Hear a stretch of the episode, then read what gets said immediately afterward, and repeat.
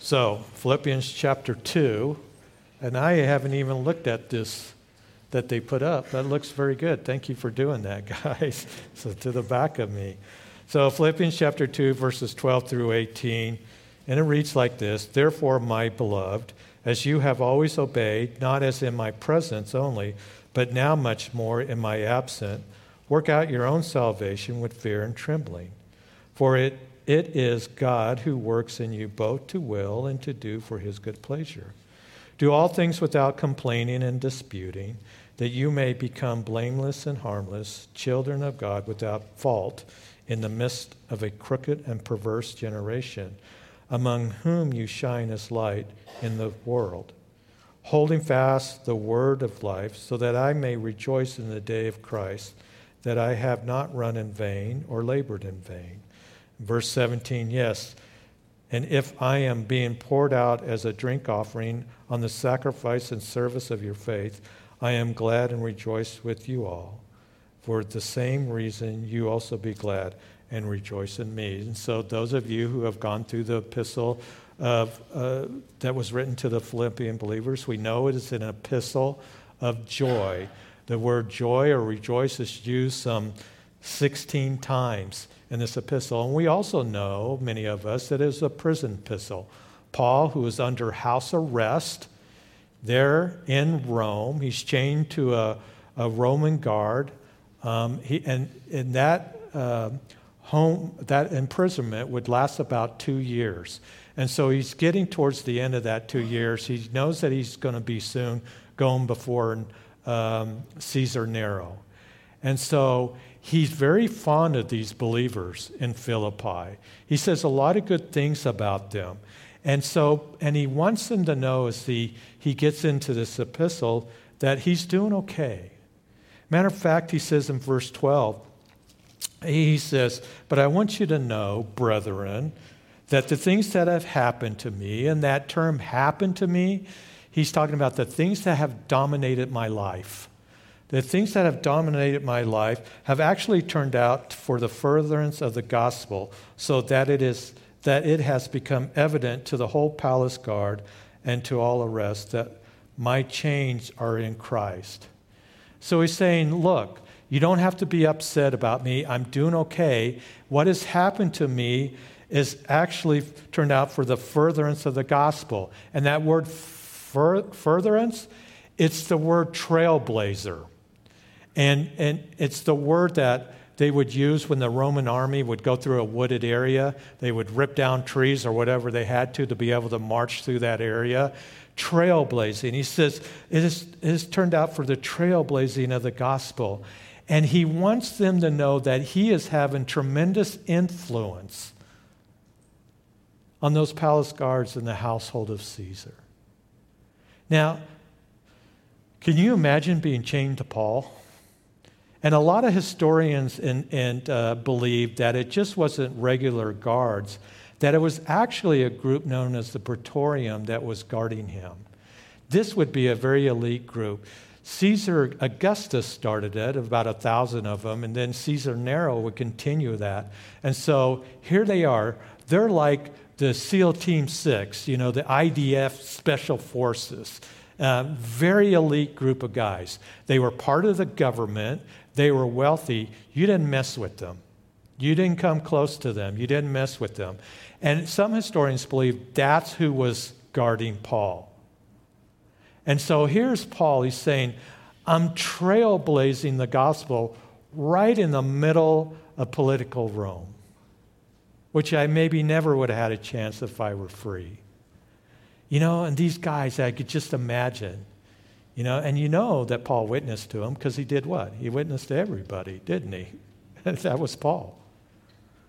And they're probably saying, man, this guy. Paul, little historians say he was probably a little short, wasn't much to look at, had a crooked nose or whatever. And these guys are coming after a 6-hour shift and are saying there's something special about him. He's hard as nail, but he has a spirit that's just so sweet. And in that, Paul is telling these believers, and he's telling us, look, we can't have control of the circumstances that happen to us. If anything that we have learned in the last two and a half years because of the pandemic, that things can change very fast, can't they? They can change fast. And so Paul here is showing us that we don't always have control of the circumstances that happen to you, but you can be controlled of the work that God is doing in you. And he had this tremendous influence on the household of Caesar. Even at the end of this epistle, you know, he says, and all the saints greet you, but especially those who are of Caesar's household. An amazing, amazing thing that I think sometimes we skip when we look at the book of Philippians. So Paul here, he starts verse 12. He's given them a series of exhortations here, and he starts with the therefore. Now, of course, whenever we see a therefore, we do what? We stop to see what it's there for. And so what Paul is doing here is he's referring back to chapter 1, verse 27. So if you're a note taker, circle that verse, because it's a very important verse in the book of Philippians. Because he says, as he starts these exhortations, he says, only let your conduct be worthy of the gospel of Christ. And what Paul is doing is he's challenging the Philippian church to walk as Christ walked. Much like the Apostle John, he said in 1 John, in his first epistle, 1 John 2:6, he who says he abides in him ought himself also walk as he walked. So Paul, he says in this epistle to the Philippian believers, let your conduct, or in other words, let your citizenship be worthy of the gospel. Imitate Christ is what he's saying. And he goes on as he gets into chapter 2, and he starts saying, don't be doing anything with striving or with selfish ambition or with conceit. He starts talking about unity, looking at the unity of the body. That was very important for Paul. Paul often talked about unity. And the thing of it is that's important. We have had, I think, in the last 2 years, we've always had visitors come to Calvary Chapel. But we have had, I think, more visitors in the last 2 years that have come. And they hadn't been to church in a long, long time. Or they hadn't been to church at all. And the one thing that blesses me about so many of you is that you guys come here and you pray for each other and you encourage each other and you serve each other. And you're doing all those one another's for each other and stuff. There was a nurse that was coming here. She was only able to come, you know, about a month. She was a traveling nurse. And it wasn't too long ago. And I remember on her last Sunday, she said, you know what? You guys at Calvary Chapel, you guys love well. And that's important. And when we talked about unity of the church, look, it's not that we all think the same thing and have the same, you know, thoughts on everything, you know. The one thing that brings us all together right here this morning and every Sunday morning and other groups is Jesus Christ himself, isn't it? I mean, you guys wouldn't want to hang out with somebody like me if it wasn't for the Lord. We love well. And so if they come into this place and they see backbiting, they see discontent, you know what? They're going to recognize it, those who hadn't been to church in a long time or never been to church. Because you know why? It's out there in the world. And I'm so glad that you guys are a blessing, that they can come in here and feel God's presence. This really needs to be a sanctuary, doesn't it? It really does. And I hope it is for you guys as well. So he says, let this be in you, this mind be in you, let this attitude be in you is what he's talking about. And then he starts talking about the kenosis, the incarnation, Jesus being the perfect example of humility, putting on human skin, God, being fully God, emptying himself, but remaining fully God, being highly exalted, as he says. Every knee is going to bow and every tongue is going to confess that Jesus Christ is Lord to the glory of God the Father. Verse 12 here in chapter 2, therefore. Therefore, my beloved, as you have always obeyed, not as in my presence only, but now much more in absent Work out your own salvation with fear and trembling, for it is God who works in you both to will and to do for his good pleasure. Work out your own salvation with fear and trembling, or with awe or reverence, is what he's saying here. And maybe there's somebody out there thinking, you know, what is this about? I mean, I got to work for my salvation? Is this important? That's not what it's saying. That's not at all what it's saying. And as we look at verses 12 and 13 this morning, verse 12 has an incredible measure of human responsibility in it. And verse 13 has an incredible measure of God's sovereignty in it. And Paul has no problem putting both of them to this page. And he says, work out your own salvation with fear and trembling. It doesn't say work for your salvation with fear and trembling. It's not saying you got to live your life in a way that earns salvation. He's not saying that at all. He's keeping in line with what he told the Ephesian believers in chapter 2, verses 8 through 10. For by grace you have been saved through faith, and that not of yourself. It is the gift of God, not of works, lest anyone should boast. For we are his workmanship, created in Christ Jesus for good works, which God prepared beforehand, that we should walk with them. And I know a lot of, particularly non-believers, when they look, you know, when they think about when they're going to die, what's going to happen is that God is going to put all their good on one side of a scale, and then he's going to take all their bad and put it on the other side of a scale. And if the good outweighs the bad, then they get heaven. And if the bad outweighs the good, they get hell. And that's not what Paul is talking about here at all. He's writing to believers. He's not writing to unbelievers. Again, he's not saying work out your salvation or work up your salvation. You know, I'm going to huff and I'm going to puff and I'm going to get that salvation and conquer it. And he says work out your own salvation. And when you see that in the classical Greek, it's used in the classical Greek to describe a mathematician writing on a mathematical equation all the way out to the end. Work this all the way out to the end is what he's saying. And the idea is that God has planted into you a new birth. He's made us brand new. It's an incredible thing.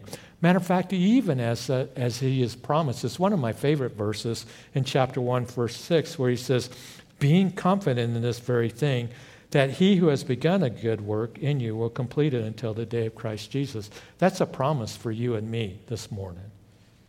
You have all the riches of Christ inside of you, he would tell the Ephesian believers.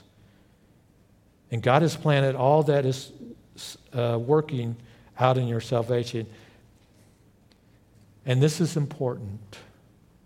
It has nothing to do, what he's saying here, with your justification, okay? It has to do with your sanctification. And we know justification being that as one comes to Christ, because all of us have sinned and fallen short of the glory of God. All of us have broken God's law. There's only one person that ever walked this earth, and that was the man Christ Jesus. And so he lived that perfect life. He was the perfect sacrifice. And he would give himself for us, that we might be able to come and say, Lord, I know I'm a sinner, and I come to you, and I want to have a right relationship with God, and it comes through you. And I know that you died and were buried and that you arose again. And I give you my life. I want you to be my Lord and Savior. At that time, as we're born again, you know, we are declared righteous. That word justification, just as if I've never sinned. So that's, as believers, is who you are positionally, right? Positionally. Practically, do you still sin? Yeah, we do. My grandson at the children's festival in the park last month, some of the ladies were explaining that to him, and he says, I don't sin. I don't sin. You sure? Yeah. So I had to have a talk with him a little bit to assure him that he's in the camp with the rest of us. I think he's learning that. justified. It's not talking about that, justification. What he's talking about is our sanctification. Now that we are believers, now that we're brand new, that we're born again, that we are being conformed to the image of Jesus Christ by the power of his Holy Spirit. And that's a lifelong process. And so what's inside of you is eternal, the very life of Christ himself. And so Paul says you need to work that out. You need to be who you are. You need to see that it is displayed, that it's demonstrated, that others observe it. As a Christian, you know, we can profess to be believers, but it should be seen in one's life. We should be an example of working out our salvation. This may sound silly, but I think it's a pretty good illustration. A couple years ago, I went fly fishing. First time I've never been fly fishing. I didn't have any equipment. I just grabbed Pastor Jeff's fly and tried it. I liked it. I really liked it a lot. So I thought, I'm going to learn to catch fish on a fly rod. And so for my birthday, I got everything I needed. It was a gift. I got the fly rod. I got the reel. I got the waders. I got the boots that go with it. I got the flies. Everything I needed to be successful in catching a fish. And that first year I went, I was terrible. I didn't catch any fish all year. I'd go out there and I'd be fly fishing and slap, slap, slap, slap the water. The fish would be going, you know, scattering away from me. And I'd be all tangled up. And I didn't know what fly to use. I had no idea. Falling in the water, getting all wet. These guys that were with me would just go down the line. They didn't want to be seen with me, you know. It was a mess. But I learned it. And I kept trying. And I grew in it. You know, we got the gift of salvation.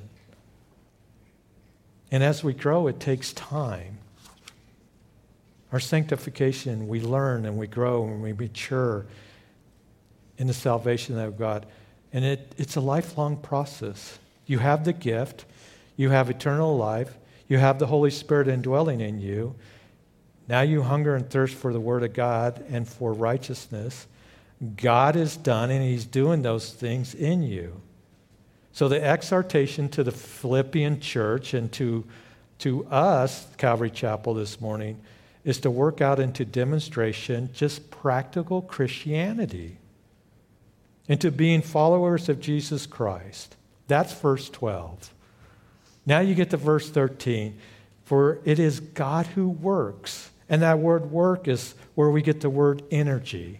So what he's saying here in verse 13 now is God is the one who provides in you both to will and to do for his good pleasure.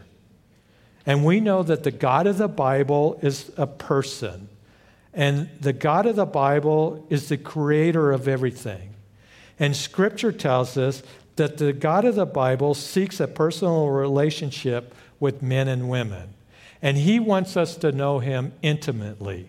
He wants us to know him so intimately that we become like him. So he gives us his word and his spirit to be able to accomplish that. And here's the thing. The God of the Bible finds deep satisfaction and joy assisting the believer to do that which is his own will. He loves you. He cares for you. He takes up residence in the life of a believer to affect in that believer the very expression of his will. God is the energizer. He's not like the Energizer Bunny. He's not a fuzzy bunny, you know, never runs out of power. He is the one who drives our sanctification. And his power drives us towards Christ's likeness. And his power helps us in pursuing holiness, righteousness, and godliness. And it sustains us. And it drives us to glorification. So how much power does he have? He has all the power. No limits to his energy. He saved us. He sanctified us. He's going to bring us to glorification. And he's going to move us towards Christ's likeness. There is so much power available that he is able to say to those Ephesian believers in Ephesians 3:20, now unto him that is able to do exceedingly abundantly above all that we ask or think, according to the power that works in what? Works in us. God can and does accomplish through you those things which are unimaginable and unthinkable and things beyond your ability. And he's the power behind that. And it's the sovereignty of God. So he says this very reason you work out your salvation with reverence, with awe, conforming unto the likeness of Jesus Christ. You know what? He wants us to be more like Christ. He doesn't want us to be like we were before we saved. That's not the likeness that he would have for us. So we walk like he walked. It should be apparent in our lives, you know, that God is energizing you to know what is right and to perform those things. And you might be thinking, that's nice, Pastor John, but, you know, I have days where I still fail. I have days where I come home and yell at the wife. I want to kick the dog. Whatever the case is, I still sin. And Paul said in Galatians 5:16-17, walk in the Spirit, and you will not fulfill the lust of the flesh. For the flesh lusts against the Spirit, and the Spirit against the flesh, and these are contrary to one another. So you do not do the things that you wish. And Paul had told the Galatian believers also, I have been crucified with Christ. It is no longer I who live, but Christ who lives in me. And the life which I now live in the flesh, I live by faith in the Son of God. He would write to those believers in 2 Corinthians, he would say that we have become new creations. Old things pass away, new things come. And you might be thinking, well, if I'm a new creation, why is there still sin? Because you have this new creation that's incarcerated in unredeemed flesh. And until you get that unredeemed flesh out of the way, when you are glorified, the Lord comes back or raptures us, you're always going to have the battle. Paul talked about that battle in Romans chapter 7, verse 14. He says, the things that I want to do, I don't do. The things I don't want to do, I do. Why is that, Paul? It's sin in me. Okay, where's that, Paul? It's in my flesh. My spirit has been changed. I have the new man in me, but it's living in this old house, this old tent. That's the battle for Christians. It's not a battle for unbelievers. And think about it, and I often have told people that as believers, you are ruined for the world. What do you mean by that? Well, it used to be when you were a non-believer, if you wanted to go out and carnal out, wanted to dabble with the things of the world, you know, didn't bother you. But now as Christians, if you want to do that, you have the Holy Spirit that brings conviction to you. So if you want to dabble, you want to carnal out in anything, you know, it bothers you. You've been ruined for the world. He gives us the Holy Spirit. The power of the flesh is strong, but the power of the Spirit is greater. And there's never a time in your life where you arrive at perfection or you're at, a permanently spiritual place where you never sin again.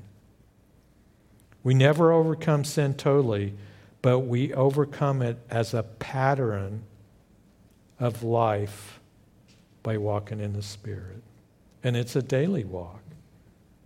And it's the Spirit that's going to produce in us humility and purity, contentment, faith, and good works.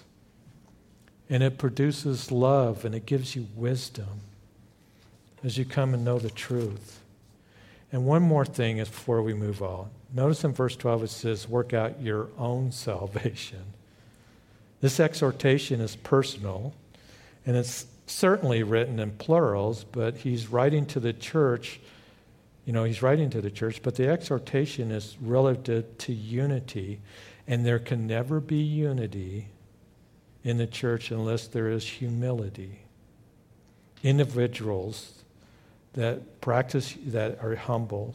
So these are individual exhortations. It doesn't say that we are to work out other people's salvation, everybody else's.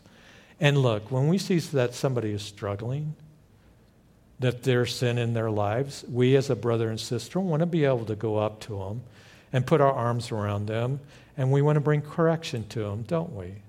And we want to show them in Scripture, we want to do this in love, because it's love that's wants to bring correction, isn't it?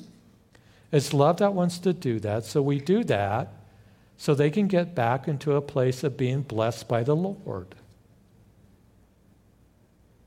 And but a big contribution that we make to the overall unity of the body of Christ is to work out your own salvation, to work out what Christ has done in your life. So it has manifestation. And again, you do that with reverence and with awe. And know this, the Lord sees everything that we do and everything that we say. You know, as David, when he sinned with Bathsheba, he would say, before you, God, I've done this great evil in your sight. So there isn't anything that he sees that doesn't see that what we do or doesn't hear what we have to say. So the language that we use as Christians should be different than the language that you used before you were a Christian, even in traffic. The way you live your life, as people seeing you, should be different than it is before you were a Christian. Everything we do is seen by Him. And everything we do should be in the context of our understanding of Him and in the context of His love. So there are those who might say, so what does that look like? How do we measure that? Well, he goes on. He says there in verse 14, he says, do all things without complaining and disputing, that you may become blameless and harmless children of God without fault in the midst of a crooked and perverse generation, among whom you shine as light in this world. So he says, you know, this is the way it should look like out there in this dark world. Charles Spurgeon was one that said of this verse that to see a ship in the sea is a beautiful thing, but to see the sea in the ship is not a good thing. And he says that to see a Christian sailing above everything out in the world is the way it's supposed to be. To see the world in the Christian is not a good thing. So what does it look like, guys? What does it look like when the world observes us? Are we light? And the thing about light, you don't hear light, you see it. You see it. So what does it look like?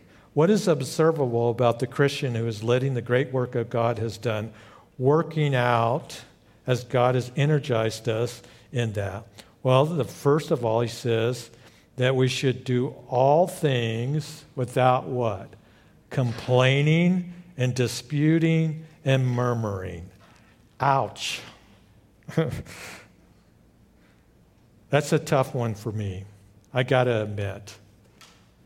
I'm getting better at it, but I still have my category of things that I like to complain about. I don't like to shovel snow in the winter. Complain, complain, complain. Somebody swiped my donut, I think, I was going to have after third service here. Complain, complain, complain, murmur.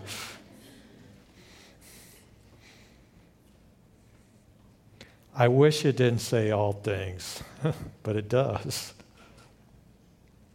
Jesus being the perfect illustration, he did at times have righteous indignation. And it would be at times that he would rebuke the religious leaders. But you don't see in Scripture Jesus griping and complaining, going to dinner and saying, what is this that you're serving me? People who observe us should see a complaining, murmuring way of life in us. And in verse 15 he says, that you may become, in the language it reads, you should be becoming, that's the way you're heading, that you should become blameless and harmless. Blameless speaks of moral purity, not perfection. But no accusation is going to stick to you. Being harmless is not being one who causes injury in any way. I look at it as don't be in a hurry to get in a big argument or a fight. You should live your lives with moral purity. I mean, look at the world today and what's going around us. Who do you want to define morality when it comes to your kids and your grandkids and your nieces and your nephews and those who are close to you and those that you work with, perhaps?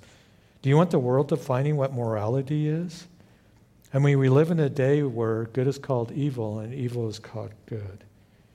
And he's encouraging the Philippians and us to move forward in these things, in these directions, that we take heed to them, to be without fault. Might have a version that says rebuke. So that the world, when they're looking at us, they're not saying, you Christians, you're not any different. And that we are shining as light in the midst of a crooked and perverse generation. That describes what we see on the news, isn't it? All the time. Crooked means off target, means not straight morally. Perverse is worse. It means to be twisted. And he says, you're in the middle of a culture that is crooked and perverse. That's our days we live in too, isn't it? So we live out what we believe. Again, not in perfection, but it should be consistent with how we live. We're called to be light, guys. And I've told this story before. I'm going to tell it again because I like it. But during the Blitz in World War II, when the Germans would bomb London, that was before the United States got into the war, that when those German airplanes would come, they would have total blackout of the city. And you weren't even allowed to have a light that, like a little flashlight or a little lantern. You weren't allowed to do that because what British intelligence found out at that time is that as those German pilots were up in the air, they could see a light as small as a small flashlight from 10 miles away. We're living in a world that is getting darker and darker. And you might be here this morning thinking, Lord, you know, Pastor John, I just have a little light. It's good because it's going to be seen. It's going to be seen. Our moral standards are to be different than the world. Our behavior is to be light that shines in the midst of a dark world.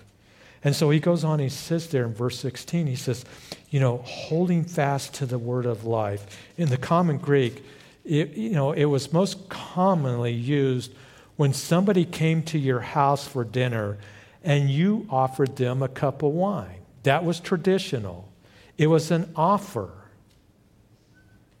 And he says we're holding forth the word of life. The idea for us is that when we, perhaps have a relative or a friend that comes over, an unbeliever, won't be long for it's Thanksgiving, right? How many of us have somebody over that's an unbeliever in the family or other occasions, Used to be I'd tell Becca, my wife, I said, all right, we got some unbelievers coming over. So you tackle them high, I'll tackle them low, We'll take them out. We'll get the gospel down them. When you're stuffing the turkey, be sure not only stuffing goes in there, but some gospel tracts go in there. So they'll chew on that a little bit as well. It's hard with family and friends, those who are close, isn't it? It doesn't work well to argue or force the gospel on them. And here it says we are to be ones that hold forth, hold fast. We're offering the word of life. When people watch us, that's what we're doing. We're offering that. They see a difference. They see the light shining in us. They may not even understand, but they'll ask. And thus is time that we speak. Your performance, your offering the word of life, because people are lost in the darkness and they're hungry for something. Paul says if you're doing that, if you're living biblically, if that's true, I'm going to rejoice in the day of Christ Jesus. If you're somebody that's carnal out, you're into the things of the world, then I've labored in vain. Hold fast to the word of life, the gospel of Christ. I'll be happy in the day of Christ. We know the Lord's coming back soon, don't we? He's coming back soon. And then in verse 17, as we finish up here this morning, he says that, yes, and if I'm being poured out as a drink offering on the sacrifice and service of your faith, I am glad and rejoice with you all. For the same reason, you also be glad and rejoice in me. We could talk a lot about this and drink offerings and stuff. Paul's saying I'm being poured out like a drink offering. Here's the thing. Paul has been, under house arrest for almost 2 years. He's going to go before Caesar Nero. He doesn't know what the outcome is. He doesn't know if he's going to get executed. And so when he uses that phrase, being poured out is indicating, in some believe, the possibility that he thinks he might be executed. But he presents himself as an illustration of sacrificial joy, not in his death, but in his life. And he poured into these people. So I have a question this morning as we end here. What are you pouring into? And who are you pouring into? Every day, we get to wake up. What a blessing it is. Because we are citizens of heaven. We are citizens of God's kingdom, aren't we? And it doesn't matter who's in the White House. It doesn't matter how crazy it gets. You get to wake up in the morning and you get to pour into somebody. Are you pouring into things of the Lord to your kids? To your grandkids? To your nieces and to your nephews? To somebody in your family that's not saved? We get that opportunity to pour into them, to show them light in the midst of a dark world. And that's an amazing thing. That's an amazing work. There is a lot of times you are the only Bible that people see. You're the only Bible that people see in the way that you live your lives. And so we get the privilege to represent the King of Kings and the Lord of Lords. So you keep holding on. You keep pouring into. And you keep being light barriers. Because the days, they're getting dark.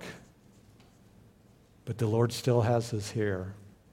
And he wants to do a work in you, in spite of the circumstances that you might be going through. Amen? Amen. Father, we thank you, Lord. We thank you for these wonderful truths that you've told us, Lord. And Lord, we do desire to do what is pleasing in your sight, that you've given us everything that we need. So help us, Lord, to be ones as we come to you every day, as we read your word, that we're taking it in, that we would be ones to be living a life in obedience to you, Lord, because of our love for you. Help us, Lord, in those things. And we know that we're never going to get to a place of perfection, but your Spirit is the one that moves us forward to be more like you. I pray that that would be the desire for each and every one of us, Lord, to be more like you, to be ones that love, that we would be ones, Lord, to have our eyes open for divine appointments, and that we would be a testimony to those that we're around in the way that we live. I ask, Father, that you would be strong on our behalf in those times when we feel weak. And we know you are always there. And we would have a desire, Lord, to be pleasing to you. You've given us everything that we need. And you've given us a right relationship with you that we could never do on our own. So, Father, teach us. Give us wisdom, Lord. Direct our path. Say, this is the way I want you to walk. Walk ye in it. Turn left, turn right. I pray if there's anybody here that's listening to this or here this morning that is not born again, I just pray, Lord, that they know that salvation is for them, offered to them, Lord. As they come to you and admit their sins, Lord, say, and come by faith and believe that you are the perfect sacrifice to bring right relationship with God by the shedding of your blood, that you died and were buried and rose again, Lord. And that in those things that they come and say, Lord, I want you to be my Lord and Savior, that they are born again and they have a new beginning. Father, do that work in each and one of our hearts. Continue to minister to us. Continue to minister to that body in Windsor, Lord, in the days ahead. We thank you, Lord. We praise you. Only you are worthy to be praised, Lord. Guide our week, guide our conversations, the things that we do. May we do everything in the context of your word and of your love. And so we thank you. Help us to be more like you. We pray these things in Jesus' name. Amen. Amen.